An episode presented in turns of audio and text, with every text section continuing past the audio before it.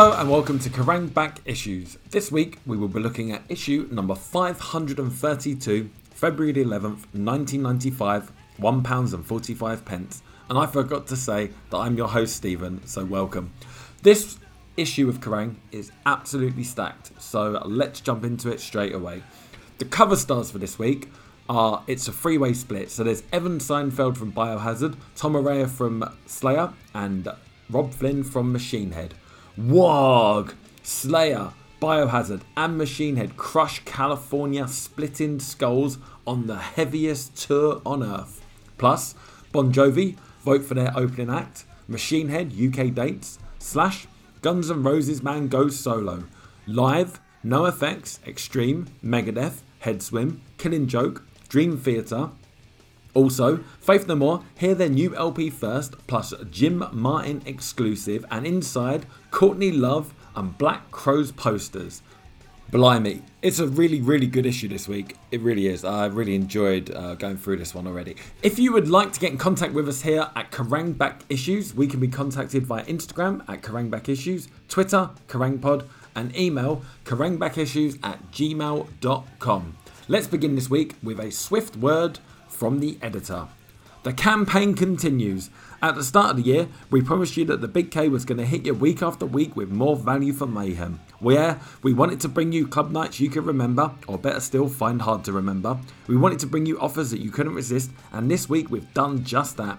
Here's a list of some of the wunderbar deals you'll find lurking in these here pages. Bon Jovi, vote for their opening act. See the facing page for a chance to decide who will be added to the hottest bill of the summer. Hear Faith No More's new album first. See page 44 for full details of a monster five night Kerrang London HMV club romp that'll allow you to hear the new Faith No More platter first. The best of British club night. See page 49 for the full details of the first Kerrang Rock City night, which is dedicated to hot British talent Head Swim, Baby Chaos, The Last Great Dreamers, Joyrider, and Burn. All for a mere 4 quid. Blinder. Machine Head UK dates. See page 7 for exclusive details on the Machine Head tour co promoted by Kerrang, Radio 1, and Hotshot UK TV show Noisy Mothers. These are just four events which are designed to make your weekly dose of Kerrangitude more than just a magazine. What's more, we've got other bold and bludgeoning plans for the rest of the year. Kerrang, the album Volume 2, Kerrang, the karaoke video, and Kerrang the awards. Stay tuned for the full lowdown next week. Hell, how long is it going to be till Kerrang the movie? Uh, maybe not. Rest assured, this week there's a ton more news, views, and gubbins in your dose of decibel abuse. From a five page cover feature through to tons on Headswim, Big Jim Martin, No Effects, L7, Megadeth, Paradise Lost, and more. As usual, we'll trust you to let us know what you dig and what you don't. We're lining up even more value pack deals for next week, so tune in, same time, same place. Till then, stay clean. Phil Alexander, editor. One, two, three, four, five, six, seven.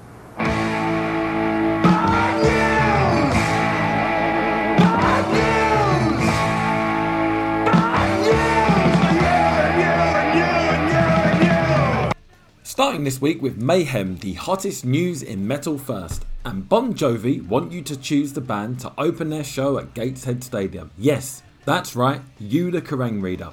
John Bon Jovi and his megastar band have contacted the Mighty Kerrang office and asked us to get our wonderful readers to vote for the band you'd most like to see opening the bill of their June 27th show in Gateshead. So here's your golden once in a lifetime opportunity to get involved with one of the biggest rock acts in the world. The Bon Jovi tour will be one of the biggest of the year, with Gateshead and Sheffield Stadia already sold out. And in order to meet the demand, the band have added a show at Cardiff Arms Park to the two Wembley Stadium shows on sale. The band, fortunate enough to be selected by Kerrang readers, will be invited to play before a crowd of 40,000 fans. This spectacular tour comes at a time when Bon Jovi have a higher profile than ever in Britain. Their compilation LP Crossroad, The Best of Bon Jovi, was the best selling album of 94 over here, selling in excess of 1.4 million copies. So, how do you register your vote? Simple. Either send the name of the band on a postcard to Kerrang, Bon Jovi Poll 5255 Carnaby Street, London W1V 1PF, or complete the voting form below. You can vote for any band you want, but please remember that this is the opening slot on the bill. Some mega names won't be considered. By that we mean the likes of Metallica, Pearl Jam, and Guns N' Roses. Solo members may be considered. Furthermore, Although Bon Jovi guaranteed that whichever act tops the poll will be offered the slot, it is possible that the band in question will not be available. If this happens, then the act who finished second will be approached. So what are you waiting for? Get those votes pouring in and remember, no vote, no voice. Jim Martin, the big, sick, and ugly ex Faith No More guitarist, is well and truly back. The furry Fretster has called his new band Behemoth. The quartet are completed by vocalist Bob Keith, drummer Joe Cabral, a childhood mate of Martin's who'd auditioned for the bespectacled uh, Six Stringers pre Faith No More combo Easy Street, and bassist Ron Holzner, who will do double duty with Behemoth and his longtime band Chicago Doomster's Trouble. The foursome have been working at Metallica bassist Jason Newsted's home studio where they've already written nine new songs, all ridiculously heavy. The likes of Fear, Testimony, Bit by the Dog, Mexican Sandwich, and Fatso's World have already been given sneak blastings on local Bay Area radio stations. Jason volunteered the use of his studio and his engineer to help us get this thing done, Martin reveals. We had it for a week, and that was really very nice of him. Machine Head, the killer San Francisco metal machine, will tour the UK in May. The tour, which will be co promoted by the Mighty Kerrang, BBC Radio 1 Rock Show, and ITV's Noisy Mothers, runs as follows Dublin SFX May 25th, Glasgow Barrowlands 26th, Wolverhampton Civic Hall 27th, Newport Centre 28th, Manchester Apollo 29th, and London Brixton Academy 31st. There are likely to be two support acts on the bill, although details have yet to be confirmed. On May the 7th, Radio 1's Rock Show will be broadcasting a recording of the quartet's Scorching Brixton set on the Slayer tour late last year, and also repeating their Machine Head session on March 19th.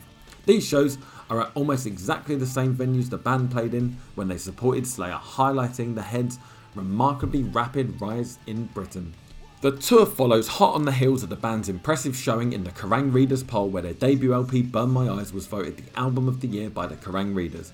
In addition, Machine Head, Slayer, and Megadeth are all being linked with a rumoured metal festival which might well be taking place at London's Finsbury Park during mid June. Although nothing has yet been confirmed, Kerrang understands that talks are taking place about the possibility of organising a new summer metal festival. A little caveat here, and um, this is really exciting for me to go back and read this. So, when Machine Head played Brixton Academy on the 31st of May, that was the first gig that I ever went to. My parents drove me to Brixton and sat in an Irish pub while me and my oldest mate uh, went and watched Machine Head, and uh, it was one of the best nights of my life. It was unbelievable. I will talk to you more about that as we get closer to the time. Um, just wanted to put that in because obviously it's quite exciting for me. Stop Press and Iron Maiden are thought to have now laid down the basic tracks for their much anticipated next LP at bassist Steve Harris's home studios. Once new frontman Blaze Bayley's vocals and the lead guitar parts are down, the Brit stars will start mixing. A release for the new LP is expected this summer. Latest reports on the much talked about Megadeth tour support now has corrosion of conformity back in the running. Irish Oix Kerbdog are said to be favourites for the opening slot. Hole leader Courtney Love was sensationally arrested last month in Australia following an altercation on a flight from Brisbane to Melbourne. Love, who's really been out of the headlines since the death of her husband Kurt Cobain last April, was charged with abusing and intimidating the crew and other passengers on board the flight on January the 21st. The fiery frontwoman responded by claiming that she was subjected to a humiliating strip search upon her arrest. It's really weird, she told reporters. I didn't really do anything. But according to local press reports, the trouble initially started when Love became involved in a heated argument with a flight attendant. Apparently, Love had been sitting with her feet up on the partition in front of her seat in the first class cabin. When the flight attendant told her she would be reported if she didn't take them down, she apparently replied, Go the fuck ahead. Love then allegedly became involved in a series of slanging matches with various other members of the crew and her fellow passengers. Eventually, the flight captain radioed ahead and requested that Love be arrested upon arrival. Love insisted that she had been suffering from severe backache and had put her feet up to alleviate the pain. She appeared in court in Melbourne on January the 23rd, and although she wasn't convicted of any of the charges, she was placed on a $500 good behaviour bond for one month. These are really offensive feet, she said afterwards. Hole's Australian visit, where they've joined Ministry and the cult on the Big Day Out touring caravan, has been dogged by controversy. One newspaper reported that Love had arrived down under carrying a teddy bear, which it alleged was filled with Cobain's ashes. Meanwhile, Love went to war with two Australian DJs. One broadcast details of Hole's backstage rider, which was said to include a large number of condoms and boxer shorts. The other, whose crime is not yet clear, was challenged to an onstage fight by Love in Sydney. On a happier note, Hole's second album, Live Through This, has been certified gold for sales in excess of 500,000 copies in the US. It's looking increasingly likely that the band will tour the UK in March and April. More details as soon as we get them. John Bon Jovi has been offered the lead role in the proposed sequel to last year's hit movie The Crow. In The Crow 2, the New Jersey megastar is set to take over the part of the resurrected rock star from the late Brandon Lee, who was tragically killed in a shooting accident during the making of the original film. The decision to make a follow up has only just been taken, and although John has been officially offered the lead role, he has yet to accept it. Aside from considerations such as the quality of the part and the script, John also wishes to ensure that the shooting schedule will not interfere with Bon Jovi's plans for 1995. The band are set to release a new studio album, which they're currently recording with producer Pete Collins, and undertake a stadium tour in the UK and Europe within the next few months. Apes, Pigs and Spacemen, the fast rising UK troupe, are about to enter a frenzied period of activity. First off, the foursome of Paul Miro, Kettle, Sam Carr, and Bart will support Freak of Nature on seven UK dates from February the 8th. They then head out on their own headlining tour from February the 17th before supporting Warrior Soldier in late March. And as if all of this wasn't enough to keep them busy, the Yorkshire Terriers will record a new EP during mid March with producer Simon Efemey uh, for release during mid April through Music for Nations. Yeah, we are certainly going to be busy boys, laughs Miro at the moment. We're just trying to finish off writing material for our first full album before we get stuck into the touring process. Bad Religion, the US punk gods, are this week enjoying the storming chart success of their first ever UK single, 21st Century Digital Boy. The track is lifted from last year's acclaimed Stranger Than Fiction platter. It's backed with two previously unreleased tracks, Leaders and Followers and Mediocrity, plus a live version of American Jesus, which was recorded last July during guitarist Brett Gurewitz's final Bad Religion show at the Hollywood Palladium. New Bad Religion guitarist Brian Baker was at the Palladium show. At the time, he was secretly rehearsing with a band. Hey, maybe you can hear me in the crowd, chirps a 29 year old Axeman. I feel like a bad religion member already, he continues. I think that's because the way I came in was so full on.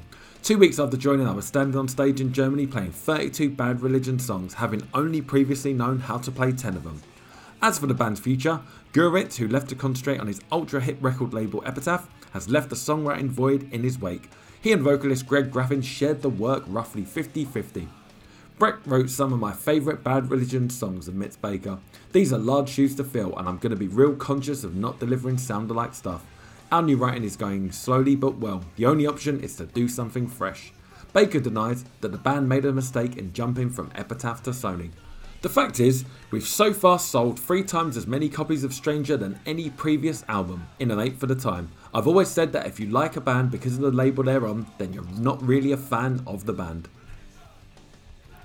Records news and Clawfinger, the Swedish rap metal act, issue a new album through East West on March 27th. It's titled Use Your Brain. A single Pin Me Down precedes the album on March the 13th. Death, the latest album from Chuck Schuldiner and his fearsome lads have been confirmed for a release via Roadrunner on March 27th. It's titled Symbolic.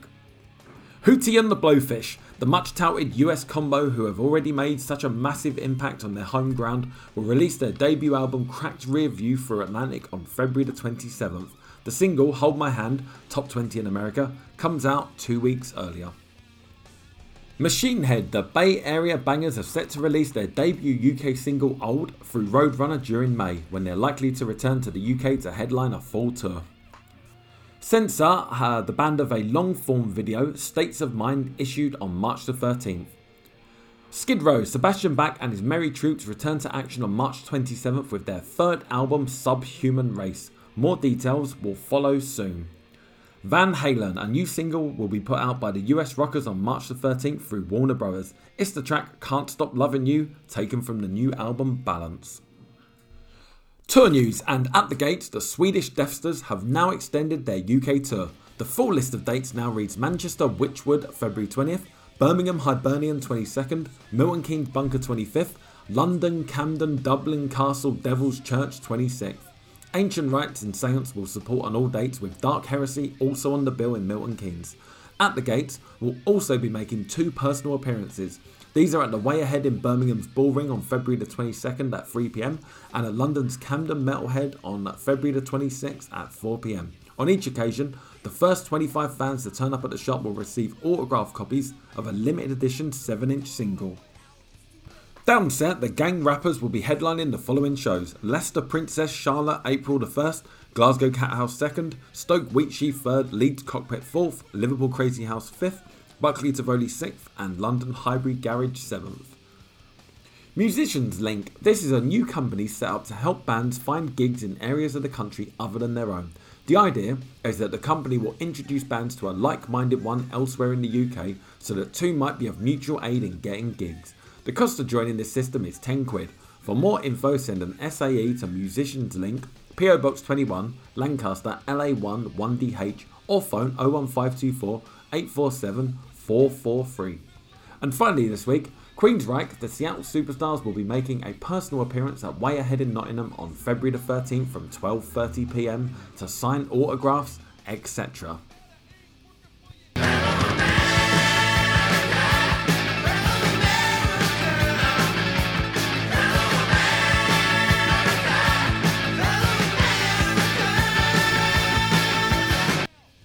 Mayhem America, the hottest US news as it happens, starting this week with Don K in New York. Remember last year's MTV Awards when an imposter dressed as Guns N' Roses' guitarist Slash slouched into the event, fooled everyone into thinking he was the real thing, and even got his picture in the next day's papers? Well, the real Slash met his doppelganger while on a trip to New York to promote his first solo album, It's 5 O'Clock Somewhere. Local radio station K104.3 set up the meeting taking Slash completely by surprise when his double appeared during the live interview. Slash apparently took the whole thing in good spirits and said the guy was an alright geezer. Ironically, the real Slash had been in New York at the time of the aforementioned MTV Awards but had gone out of his way to avoid being there. And although rumours abound that Slash and his Snake Pit singer Eric Dover would be popping into one of the recent Megadeth Corrosion of Conformity shows, neither of them turned up in the end. Still, the Roseland gigs were packed with fans and heavyweights from both bands' respective labels. Spotting Megadeth's silver stage set won by Chris and Dave Mustaine's Metallic Mob, the shiniest metal band ever. Anthrax Whittler Scott Ian, who was seen rocking at the Megadeth gigs, has revealed that the New York Thrash Gods have secured new management, although we can't reveal their name as yet. Suffice to say though that they also handle one of metal's most electrifying bands, Ian was back in town for more Anthrax rehearsals, but singer John Bush was attending the Super Bowl in Miami with close pals and the US baseball stars Mike Piazza and Bobby Bonilla. So why did the door to the Client Services Department of Sony Music Studios, the office that makes sure all artists recorded in there are properly fed and watered, say no client services for Ozzy Osbourne? Well, apparently Ozzy's forthcoming album is already way over budget, with the Oz having scrapped one version of the project, currently working on Plan B, Guess the Oz will have to start making up a daily picnic hamper for himself and his band. US News Extra. Contrary to rumour, John Corabi is still very much a member of Motley Crue, and the band begin work shortly on their second album with the former Scream vocalist. As yet, there are no more details on this record. Page Plant begin their much anticipated world tour on February the 26th in Florida. All 15 arena sized shows were sold out within a matter of hours of tickets going on sale. Green Day's current album Dookie has now sold more than 5 million copies in the US. Slaughter have signed a new deal in America with CMC International. We now join Lisa Johnson in Los Angeles. Most of the surprises on Megadeth's Youthanasia tour are included on the band's 100 page rider. Among the oddities requested are six padded chairs for the group's hospitality room. Said room, say the band, should also be equipped with dimmer or mood control lighting, have a clean and deodorized carpeting, and two aerosol cans of neutral air freshener. There are over 8 pages of food requirements, though lengthy, they're said to be reasonable. But then there's the child minding requirement, specifying a non smoking female to be on hand for babysitting duty. Did you know Megadeth played golf? Well, apparently they do, as the rider states that the promoter reserved golf tee time for four people and pick up the tab too. And finally, learn how to spell. If a promoter spells the band's name wrong, they will be fined. The Smashing Pumpkins go into the studio to record the follow up to their multi platinum Siamese Dream, Platter, in March. It will be produced by Flood. And Chicago residents will be treated to a handful of semi secret Pumpkins gigs later this month at a tiny 500 capacity club. The band are intended to unveil several of their new songs at these shows. White Zombie are preparing to tour, having completed their long awaited new album, Astro Creep 2000 Songs of Love, Destruction, and Other Synthetic Delusions of the Electric Head. look for an April release and a mind bending multimedia concert tour to follow. EMI act Butt Trumpet, meanwhile, are also preparing to hit the road with the legendary Fear. D-Generation, the New York glam gang, have apparently been let go, re-dropped from their deal with Chrysalis EMI after one album. Instead of hitting the road not so hot on the heels of the minuscule success they enjoyed with the track No Way Out, it looks like they'll have to start shopping for a new record deal. Beavis, you've never been to a concert in your life. Shut up! We now come to concerts, and the first concert reviewed this week is L7 and Wool at the University Bristol, Wednesday, February the 1st. This is reviewed by Paul Travers, and this gets a high voltage out of 5, 4 out of 5. And just before I begin the review, I just wanted to let you know that the picture that accompanies this piece might be my favourite live review picture for quite some time. So it's a picture of Donita Sparks and Jennifer Finch, obviously both from L7 stood on stage looking deadly serious, whilst a man in uh, Carhartt um, overalls and no shirt holds up two small crowns with a fag in his mouth, and he looks very much like Phil Anselmo. It's it's a really really brilliant picture. I'll try and get a picture of this up online if I can. Anyway, back to the review. There's nothing sheepish about Wool. They literally explode into life with an uncompromising racket quite far removed from the accessible pop punk of Green Day or Offspring. When they do cruise through their three minute anthems, Eden or Superman is Dead, it's like a spikier bad religion. They've got the same sense of melody but with more jarring arrangements. They even break up Superman is Dead with a jazzy bluegrass interlude, no doubt designed to annoy a complacent audience. Budspawn and Box Set are awkward albums, but live everything fits into place. The chunky discordance of SOS and the slab heavy rhythms of Slightly Under rub shoulders with the more straightforward moments and fuel a small but frantic mosh pit. A lot of people in the crowd just look on bemused, but then Wool are not an easy band to settle into. They are worth the effort, however, and definitely don't need to lean on the Stahl Brothers' former glories. Scream, who they? L7 open with Everglade. Plastic horns, ooh misses, and a huge dollop of attitude. It's not an attitude that says fuck you, more one of pure unadulterated fun and well rocking general. It's this hard to pin down attitude thing more than their material which makes L7 such an excellent live proposition. Let's face it, the Hungry for Stink album had about as many high points as Holland, and the three preceding records were patchy to say the least. The gal's delivery can't really rescue plodders like Can I Run or Talkbox, but everywhere else L7 stomp. They're like a bastardized female version of the Ramones and the ACDC with a touch of Motorhead thrown in for good measure. Some of their songs are classics. Shove, like almost all their stuff, is brutally simple but works as a bruising, crushing statement of intent. The Poptastic Pretend We're Dead adds blatant melody to the equation, and the Bouncing Monster sits somewhere in between.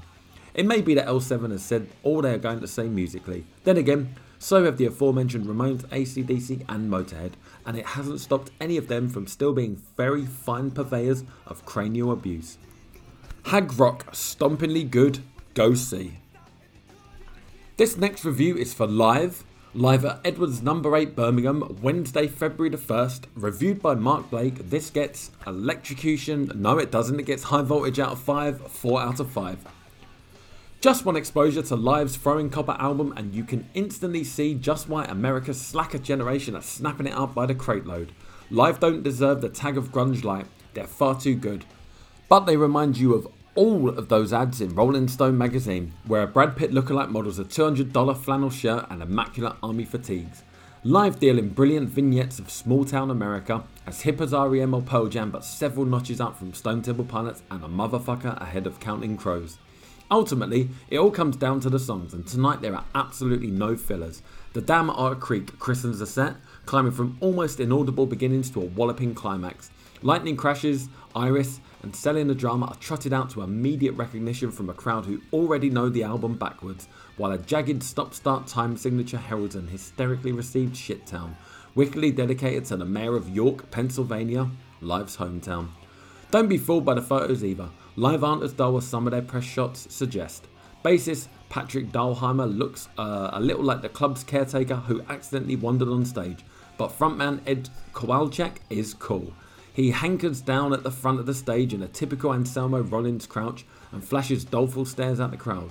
But like the Throwing Copper album, he's intense but safe. The first encore of TBD, with its hypnotic dub bassline, proves there's more to the band than big colliding riffs. But when Kowalczyk waves his guitar threateningly towards the floor, you want him to surrender to the worst rock cliches and trash the damn thing. He stops himself? Just. Throwing Copper has now sold over a million copies in the US, deservedly, but on the live front, live, and is that the worst name in the history of rock, need to throw caution to the wind and really loosen up. More sex, drugs, and violence is required. No doubt we'll get it. Next up, we have Killing Joke, Shootyz Groove, and Skunk Anansie live at Rock City, Nottingham, Tuesday, January the 31st. Reviewed by Chris Watts, this gets high voltage out of 5, 4 out of 5.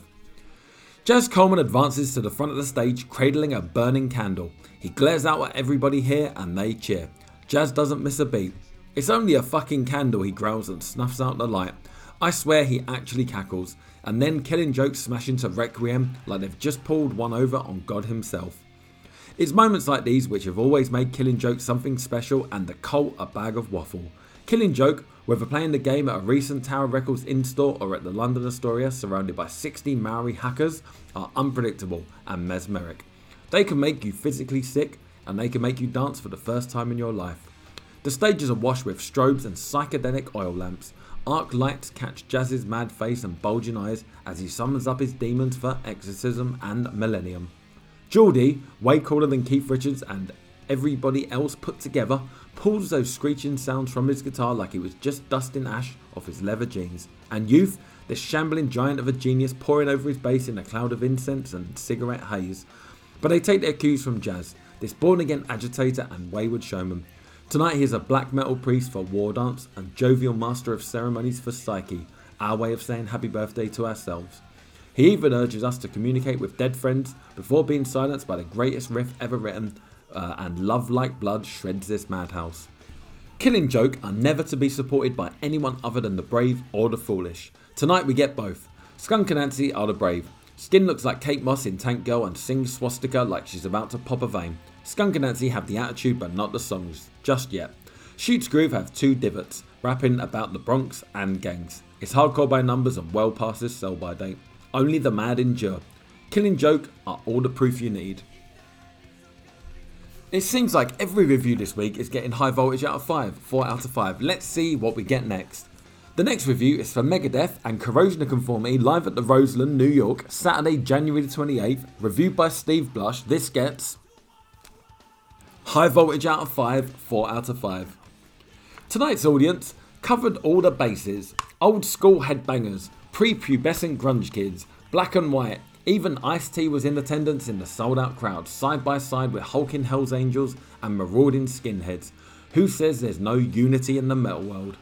Corrosion of Conformity's hour long performance was easily the highlight of the evening. Performing material primarily culled from their Monster Deliverance album, the quartet's blistering set leaped from classics like Dance of the Dead and Vote with a Bullet to new fan friendly smashes like Albatross, Clean My Wounds, and Pearls Before Swine. Vocalist guitarist Pepper Keenan crooned with conviction, while angry axeman Woody Weatherman, dreadlock bassist Mike Dean, and Love God drummer Reed Mullin played like they were having the time of their lives. And isn't that supposed to be what rock is all about? Dave Mustaine is on the Whitesnake trip these days. Rockstar coiffed trousers and full of sex god posturing, but he pulls it off. Fiery guitarist Marty Friedman proved once again that he's one of the best in the business, while the rhythm section of bassist Dave Ellefson and drummer Nick Menza came off talented yet tasteful. But the problem with Megadeth was exemplified by the professional 90 minute set, a solid greatest hits offering without any hits. Sure, their version of Anarchy in the UK was cool, as were old faves like Wake Up the Dead and new single Train of Consequences. But the rest of Megadeth's 95 Roadshow was an unmemorable blur of seamless Teutonic riffage and sassy speed metal classicisms. Give Mustaine and crew credit for keeping it together for 10 years in the face of changing fads and personal demons.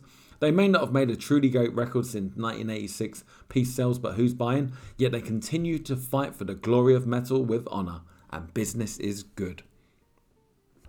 The last review this week is for Dream Theater live at Ronnie Scott's London, Tuesday, January the 31st, reviewed by Xavier Russell. This gets Electrocution out of 5, 5 out of 5. I was sorry that at least 100 die-hard Dream Theater fanatics who had travelled vast distances were left standing outside in the cold tonight, whilst inside the record luminaries were swigging free beer. Dream Theater, having recovered from being caught up in the middle of the Kobe earthquake disaster, turned in a surprisingly superb display. This was tip top prog rock. They opened surprisingly with Elton John's Funeral for a Friend, which neatly led into Love Lies Bleeding. Next up in his night of covers was Deep Purple's Perfect Strangers, which was note for note perfect.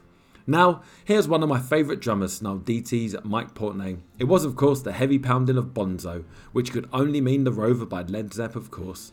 Also included was Zepp's Achilles, Last Stand, and The Song Remains the Same. But the Rush selection was a most peculiar choice.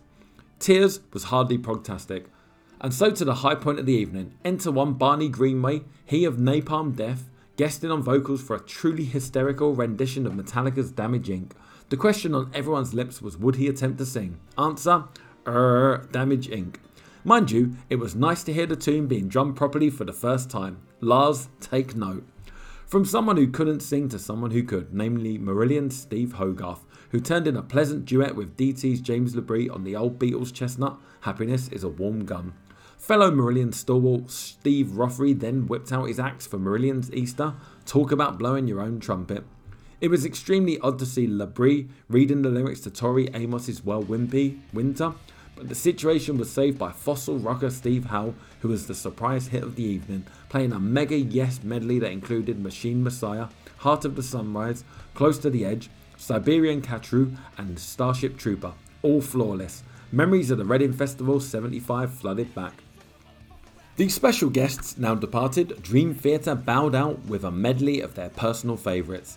Get a load of this Pink Floyd's In the Flesh, Kansas Carry On Wayward Son, Queen's Bohemian Rhapsody, Journey's Lovin' Touchin' Squeezin', sadly minus the Na Na chorus, the Dixie Dregs Cruise Control, and finally the loathsome Genesis's Turn It On Again. Probably the greatest cover set of all time. And I'm sure in 1995, when this was written, that might well have been the greatest covers band set of all time. But as uh, some of you keen listeners will know, I personally was at a Tony Hawk soundtrack covers band gig the other week in a small pub, and I can guarantee that it was a hell of a lot more fun than that show. Anyway, we all know that music is subjective. And speaking of music, let's move on to this week's cover stars Slayer, Biohazard, and Machine Head. War Ensemble. The heaviest metal tour of 95 crushes California. Steffan Chirazi catches the vibe. Wog! A roar from Slayer screamer Tom Araya echoes around the Santa Cruz Civic Auditorium, California. Chris Kontos, Machine Head's gregarious drummer, is slumped over a barrier cursing. Biohazard axeman Billy Graziadei looks crushed. Machine Head frontman Robb Flynn looks like he might try a Cantona kiss on Araya, whilst cheeky Slayer skin basher Paul Bostaph can't help grinning. Araya has just cut inside Graziadei and unleashed a four yard rocket into the Kontos goal, putting his team 4 1 up. A breathless Araya sighs after the match. It's the first time we've been able to get a soccer game going on this tour. Welcome to the heaviest metal show on earth, courtesy of Slayer, Biohazard, and Machine Head. It sounds like being an orgy of Satan, sex, and sangria. Instead, it's a typical travelling convention of dudism. It's all very relaxed. Pussycats, a lot of them. Footy aside, the atmosphere is low key and mellow. Usually, Biohazard guitarist Bobby Hambel likes to check out a zoo, but Santa Cruz ain't bursting with him, so Hambel relaxes on the Hazard bus. Slayer six stringer Jeff Hanneman is playing Sega NHL hockey, drinking some beers, his usual quiet self. Slayer's other axe grinder Kerry King wanders around, hood up over his tattooed bald head to avoid goosebumps. Yes, there are a few drinks. Yes, there's some girls around. No, there isn't an official sighting of Satan anywhere, though both Robb and Kerry have recently seen the Demon Knight movie and both think it's pretty damn good. It's all very mellow. Machine Head and Slayer hang out a lot. The two bands have just toured Europe together. After all, uh, but it's Machine Head who are the real social glue on this tour. When Slayer and Biohazard meet, it's mostly through Machine Head. The cultural differences between them are huge. Biohazard are Brooklyn, New York maniacs. Slayer are Southern California slouchers. East meets West. Two different ways of life, two different daily routines. In New York, time waits for no man. In LA, time sometimes never seems to move forward. Machine Head, with their urban upbringing in California, mix easily with both bands. Kontos is building up for a massive Sega NHL war with Hanneman, but he's also looking forward to Graziadei teaching him and the rest of the Machine Head how to snowboard when the bands reach Oregon. Biohazard are the two early birds, up and bouncing when most are still snoozing, like this morning for example. There are reasons why we get up at 7am and do Gracie Jiu Jitsu, a Brazilian martial art, explains Billy. Being on the road so long, it's important to break away and get a life. If not, you become this machine that just plays the songs every night. To keep that heartbeat strong, we do a lot of things martial arts, training, snowboarding. It all makes your blood pump, it makes you feel alive because you can get into a rut when you're sleeping on the tour bus. You can only write so much, you can only play so much guitar every day. I sometimes wonder about the bands who party until 6 in the morning because I'm usually fucking exhausted, but you warm up when you're on stage. After 40 minutes, your blood's all pumped up at 90 miles an hour, so you get off stage and you're wide awake. If you're headlining, that's 1 in the morning. So you meet new friends, meet some old friends, and you're still ready to go, but everybody's gone. So maybe you look for a party, there's some truth in the cliche. Although for Biohazard, the cliche doesn't really stand. Me and Bobby like a drink, but Evan's totally straight. None of us do drugs. Biohazard used to enjoy a good party or 200, often to the point of extreme danger. Today, Billy drinks in moderation. When we were growing up, alcohol and drugs could have swallowed us whole. I had drug problems, problems with violence, the things I'm not proud of. I'm not saying how hard I think I am, but they helped me be the person I am today. I had a problem with heroin. I was in the car with this girl. She had a son in the back, and we copped some dope in the Lower East Side and got ripped off. They gave us cut crap, impure heroin. I remember freaking out when we did it because we'd been ripped off. I went back to confront these people who were all packing pieces. They were black and Puerto Rican, and I was a little white kid. That's when it hit me that I was putting myself and the child in jeopardy. Now we go to halfway homes and shelters for kids, telling them our experiences. It's easier for kids to hear it from us. We tell them that their parents aren't going on, they're looking out for you. To Billy and Biohazard, touring is an education. A friend once told me that when I'm on tour, I should be a tourist. We shouldn't let kids always keep us in that tour mindset. If there's 20 kids who think they deserve my attention, I'll talk to all of them. But you have to break off sometimes. In Paris this time, I went to see the Eiffel Tower, and the next time I go, I'll see the Louvre. Each time, I'll go and see something new. In America, he smiles, I got it all planned out. On the West Coast, I surf. On the East Coast in DC, we all tried to catch the Vietnam War Memorial. All of Biohazard, due to family circumstances, have a hefty interest in Vietnam. And up in the north, I like to snowboard. Plus, I just got a mobile recording unit in a big flight case, so we can record on the road. We've just done four new songs. Biohazard the band with 28 hours in a day. We're pretty easy going, Billy laughs. It's easy to approach us, so long as you do it in the right way, with a suitcase full of beer and vodka. Slayer, Biohazard, Machine Head. On stage, raging heavy metal. Backstage, Sodom and Gomorrah. Not quite. It's not a full on madhouse scene backstage, shrugs Machine Head's Chris Kontos. It's a bunch of guys sitting around drinking some fruity drinks and kicking back. I'm certainly not aware of any cocaine if that's what you're getting at. Everyone here's a little too mature these days for that shit, adds Robb Flynn. Nobody here was ever in Motley Crue, there's no rock star stuff going on here. No way, spits Kontos. If anybody wants that, they can go to a titty bar. We aren't going to get a half dozen chicks in titty pools crawling around here backstage so we don't have to leave the hall. We have parties, we get drunk after the show, and there are girls around and there are guys around, and everyone has a good time. But it isn't a chicken hunt. We don't have people combing the crowd to give the best looking girls passes. Listen, all we want is normal stuff. We like a nice environment to do the gig, and then we all play sports or whatever. There's no outrageous stuff. We're lucky to even get girls at our shows. We're such ugly motherfuckers, Flynn laughs. We had a joke that parts of Europe were just sausage fests. There were so many guys around. Sausage fest aside, Europe was a blast for Machine Head. We got cheers when I expected lettuce, tomatoes, and Slayer chants every night, Kontos grins. And for our first tour, the amount of press and attention was overwhelming. And I don't think you can call it hype, says Flynn. Hype is when your record company has paid for billboards all over town to shove you in everybody's face, whether you're any good or not. We got some good reviews in some well respected magazines, which is what started the whole ball rolling. If anything, we nearly got some backlash. There were writers who came up to us after shows and said they had gone with the ultimate intention of slagging us off and ripping us apart but they couldn't. Slayer Axemen, Kerry King, and Jeff Hanneman have a terrible addiction. It is serious. It drives them all over towns long after halls are drained of Slayer heads, and they usually get their fix. Tonight we leave Santa Cruz for San Jose, some 35 miles away to satiate their burning desires. I like it because you can get food and drinks late, explains King. The addiction is TGI Fridays. Yes, the restaurant chain populated by cell phone wielding yuppies. You see, there's a certain familiarity that comes with going to a TGI Friday, something Hanneman and King enjoy heartily. They are deadly serious, sporting Friday's keychains where you might have expected pentagrams. Don't you ever forget where you are where you're in one, says Crane Snapper Mark Leialoha, referring to the standard Friday's decor. Nah, it's all in the parking lot, replies King honestly. A giveaway every time. Plus, who cares if I did? The bus always picks us up. Kerry, a man possessed of a truly international palate, orders a Thai chicken salad and a baked potato with sour cream. He also has a potent Miami iced tea. Jeff orders Heineken and munches bar snacks. Both really unwind within the comforting confines of Friday's faux wooden bar and stalls. They laugh about Beavis and Butthead. Yeah, Slayer are a band so heavily metal that they don't give a toss about admitting how much they love the cartoon goons, which is a surprise for anyone still thinking Slayer are the evilest people in the world. That's actually very funny, Hanneman cackles. I mean, if we did all the things we've ever written about, we'd all be in jail. So come on, we're just normal people. We're able to get all of our aggressions out on stage. Off stage, we relax and have fun.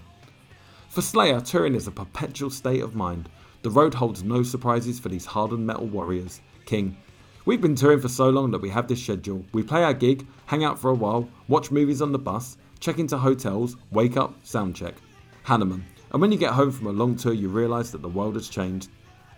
Billy from Biohazard loves to surf and snowboard. You can't really imagine Kerry and Jeff doing that stuff too. King. I'd be into stuff like that, but when I'm on tour, I'm really sketchy about doing anything where I could hurt myself. If I hurt myself snowboarding or whatever, the whole tour's sunk.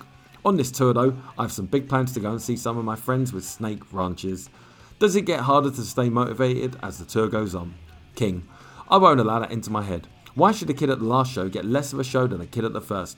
I put in, we all do, the same effort and commitment to all the shows. Otherwise, you're ripping off the kids. I was a kid too. That's why I don't care if we don't make money directly from shows. I'm happy to break even and put on a good show because you still make money from t shirts and stuff. I guess I'm from the old school. I'll always push for a bigger show, a good production. We've always been into huge sound and lights. That's always been very important to us.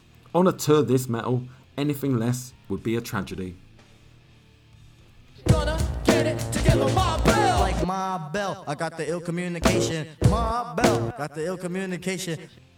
Communication now. Let's see what the long hairs of 1995 have to complain about this week. Upon reading Kerrang 529, I couldn't help but notice Phil Alexander's editorial, in particular one line. We will continue to be scrupulously fair in the way we treat bands that provide a soundtrack to our lives. Yeah? Since when? Captioning a photo of Emperor with donut, donut, donut, and donut hardly seems to be fair treatment of the band.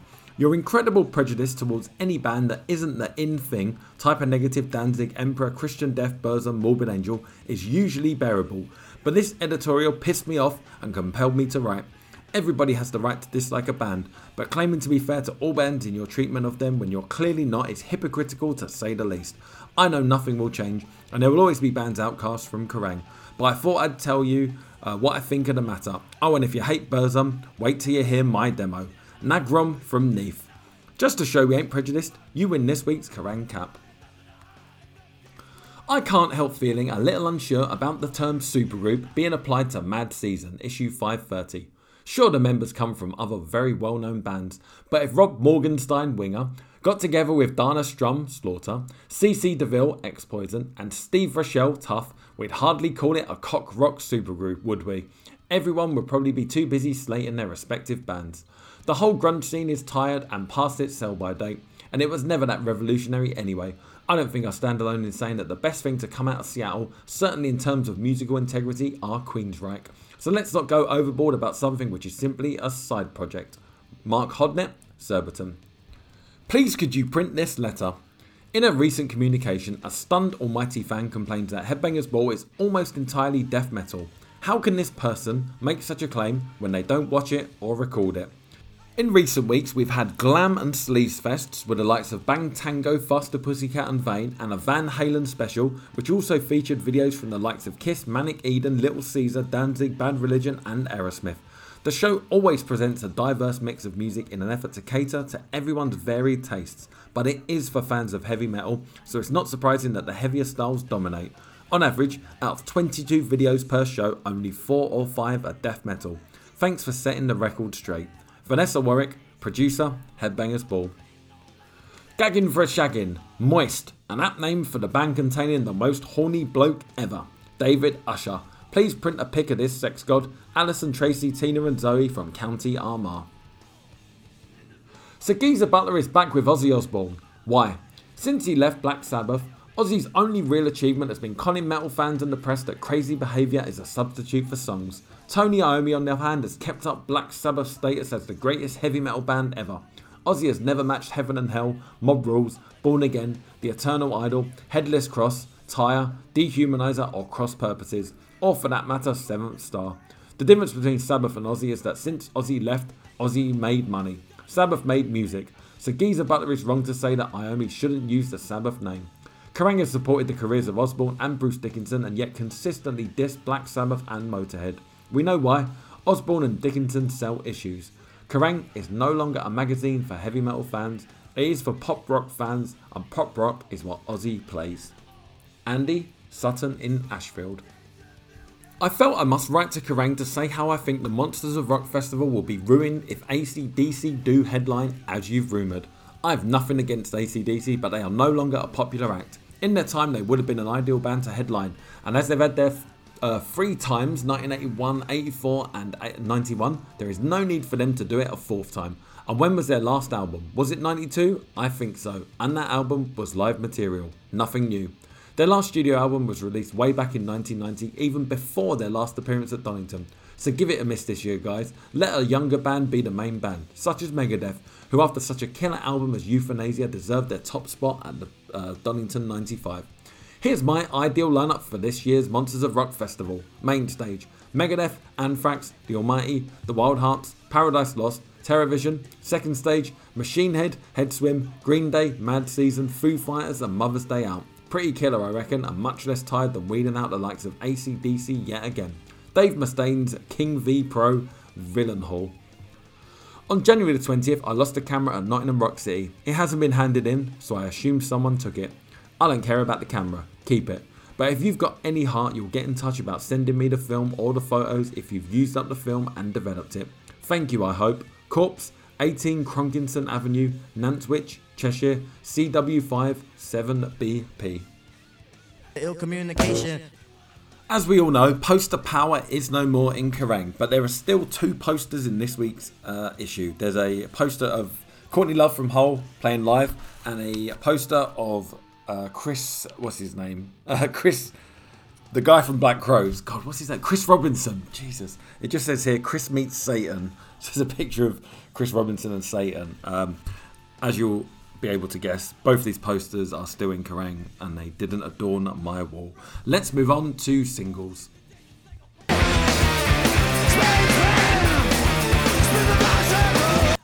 Singles this week are reviewed by Dave Reynolds. The first single reviewed is River of Pain by Thunder, and this gets 4Ks. The second single from Behind Closed Doors was Untold originally planned to be Moth to the Flame, but for some reason a switch has been made to River of Pain. Whatever, this is a good song. There's nothing wrong with this. A good steady crack of thunder back with a selection of live material, including a pretty faithful rendition of Mott the all the way from Memphis. Cracking stuff. The next single is Tom Petty with the single You Wreck Me, and this gets 3Ks. From the critically acclaimed Wildflowers album, the Rick Rubin production job actually adds some weight to a typical Petty song. It's possibly the best track the man's issued as a single since that one which had Kim Basinger playing a corpse in the video. No one can remember the title of right now. The next single is Someday I'll Be Saturday Night by Bon Jovi. This gets 3Ks. Jon Bon Jovi corners the Garth Brooks market and imminent country music television overkill awaits for this single as much as always still saturates MTV, VH1, The Box, and every other cable music channel. Nice work if you can get it. One of the new cuts from the Crossroad compilation, Saturday Night will certainly be a huge hit. Of that, you can be sure. Dinosaur Jr. with their single I Don't Think So. This gets 2Ks. Amazingly, for the supposed kings of slacker rock, this sounds as if Dinosaur Jr. have been listening to too much of the Monkees. It also sounds as if singer J Mascis was asleep when he recorded it. Very much a taste of the alternative rock scene. A hit? Sadly, I don't think so. Moist with their single Silver, this gets 2Ks. Apparently, Moist don't like heavy metal, probably because they want to attract the Oasis and Portishead crowd. It might go some way to explaining why the single sounds extremely dull and uninspired. Moist obviously never went to see Anvil back home in Canada in their youth. To be fair, I know for a fact Moist have better songs on the album than this. They just need to release those as singles instead. A guaranteed top 40 hit, whichever way you look at it. The single of the week this week comes from Machines of Loving Grace with their single Butterfly Wings. This gets 5Ks. I first heard Machines of Loving Grace quite by accident, making a contribution to the Crow soundtrack album recently. Since then, I've been hooked. Machines of Loving Grace are the new gods of industrial metal. This is mean sex rock with shades of Nine Inch Nails, both in the approach to the caustic guitars and pumping rhythm, as well as the number of mixes of the same song being made available in one go. Machines of Loving Grace will be one of the most explosive packages of the year. We now come to a piece in Kerrang entitled Punk and Disorderly. NOFX are punk in Drublic and they don't give a fuck. In Frisco, Morat trades Cockney rhyming slang with top FX geezer, Fat Mike. People have guns and they just don't care about anything, says NOFX vocalist bassist Fat Mike of the band's violent hometown San Francisco. Some Irish guy was at a bank getting money out and was getting robbed. The guy was like, I'm not giving you my money, so they killed him. People just watched as he got beaten to death with bats. The first corpse of 1995 was found just after midnight on New Year's Eve under a flyover a few blocks from the headquarters of Mike's increasingly successful record label Fat Wreck Chords. Fat Mike is disappointingly in proportion and is obsessed with Cockney rhyming slang. He's been taking lessons from Brit punk scallywags Guns and Wankers, now sadly defunct. Basically, if you live in London and you can talk Cockney, says Mike with gleeful ignorance, Mike has even added some rhyming slang to the recent Guns and Wankers release on his label. Oye beam showing me the word scratched into the vinyl. I don't get it. Oil tankers, wankers, he grins. Oh yeah. Fat Mike is wearing punk rock tartan bondage trousers, blissfully unaware of the fact that they went out of fashion over 15 years ago and punks couldn't afford them anyway. Thankfully, though, the portly one gets it right more often than he gets it wrong. As Fat Wreck Chords proves beyond doubt, started in 1992 with releases by Lagwagon and NOFX, the label has just moved from Mike's bedroom to the spacious office near Oakland Bridge, Mike employs three staff, including his wife, who gives him a hard time for giving stuff away. Fat Wreck label policy is simple.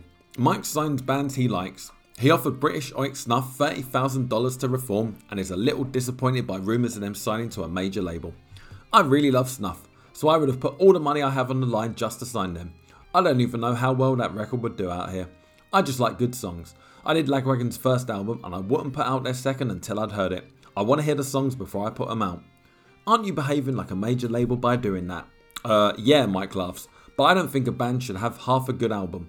We have this band called 88 Fingers Louie. They have two singles on the label, but I won't do their album until they write 12 good songs. I'm sorry, but I don't want to put out crap. What if the band think it's the best thing they've ever done? Then they can go to another label, says Mike. See, major labels will put out anything they think they can sell. If they don't like a band, but they know it's going to sell, they'll put it out. I don't do that. I put out bands I like and songs I like, so I don't look at it like I'm telling bands what to do. I had a chance to sign that band 7 Year Bitch. They sent me their 7 inch and I was like, I don't want to put you guys out. It's terrible. But it sells, you know. They sold 30 or 40,000, which is as much as a lot of my bands are selling. But I don't like that shit. I want to have one of the labels where people go, all their stuff's good, I'll buy it because it's on this label. And if the label's doing good business, you should see Fat Mike's band. Yes, NOFX's latest album, Punk in Drublic, has sold over 250,000 copies. No doubt, they've been offered loads of cash to leave Epitaph. Loads of firms, Mike. We were offered $1.5 million for free records. A lot of money. But we're not taking it. We thought about it, he adds honestly. When someone offers you that much money, you've got to think about it. But it can be a bad career move. Bad Religion seem to have uh, lost a lot of fans since signing to a major. Well, they're selling more records, reckons Mike, but it's not fans, it's just people who heard them on the radio and aren't going to stick with them. We're playing for our fans and we're making good money, we don't need anything else. Fat Mike may have got a little fatter on the success of NOFX, but he understands about honesty in punk rock. Bad Religion didn't just sign to a major, they were seen to lie to their fans. That hurts. And as for label mates Rancid nearly leaving the fold, they wanted the stardom, says Mike with a hint of a sneer. You could tell. They went to dinner with Madonna. But then they've got all these stupid articles about how stupid they were. They were this close, Mike indicates with an all too long gap between his fingers, and the reason they didn't was because I had a talk with them and so did Dexter from Offspring. Rancid aren't selling as many records as us or Offspring, They're not making as much money and they're bummed. I said, look, by your next record, you'll be selling tons and making lots of money. You'll be living off it. Offspring, as Mike points out, are all millionaires now on the strength of one hit song and some rather drab live performances. They suck, says Mike bluntly. They're no good live. But what if you get as big as them? I don't think that's going to happen, he muses. I don't think my voice is commercial at all. It's all too fucking whiny. And we didn't send that video to MTV. They wanted us to, they actually called, but the other day they had this thing shown on MTV called the Punk Edition. Oh, was that bad? We're happy where we are, ponders the Rotund one. If we ever did have a hit song, we wouldn't play much bigger places than we do now. It's hard to say what you'd do in the future, but we're not trying to be huge. Nirvana said they never wanted to be that big. I think they knew exactly what they were doing, scoffs Mike. I heard Kurt say he was really bummed because they couldn't play small places anymore. Bullshit. You can play wherever you want. Nirvana weren't punkers to start with, they were hippies. Then they got into the punk thing. You can make your own rules if you want to. Basically, we're heavy metal, aren't we? Oh, we made a record, it's so heavy it couldn't get off the turntable. We now come to albums, and the first album reviewed this week is It's 5 O'Clock Somewhere by Slash's Snake Pit. Reviewed by Ray Zell, this gets 4Ks.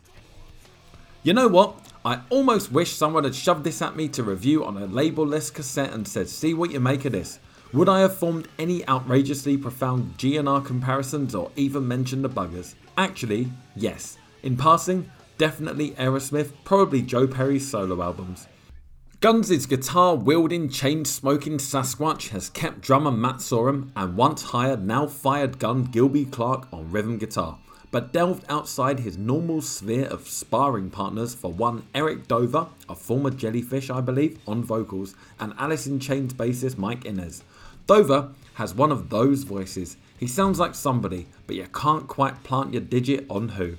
The kind of tonsils Joe Perry in solo days would have employed, done a good job, you'd never have heard of again. And Inez, he never lets the foundation of this predominantly heavy blues album swing into areas overtly corny or cliched. A real gut rumbler is Mike, and an interesting element.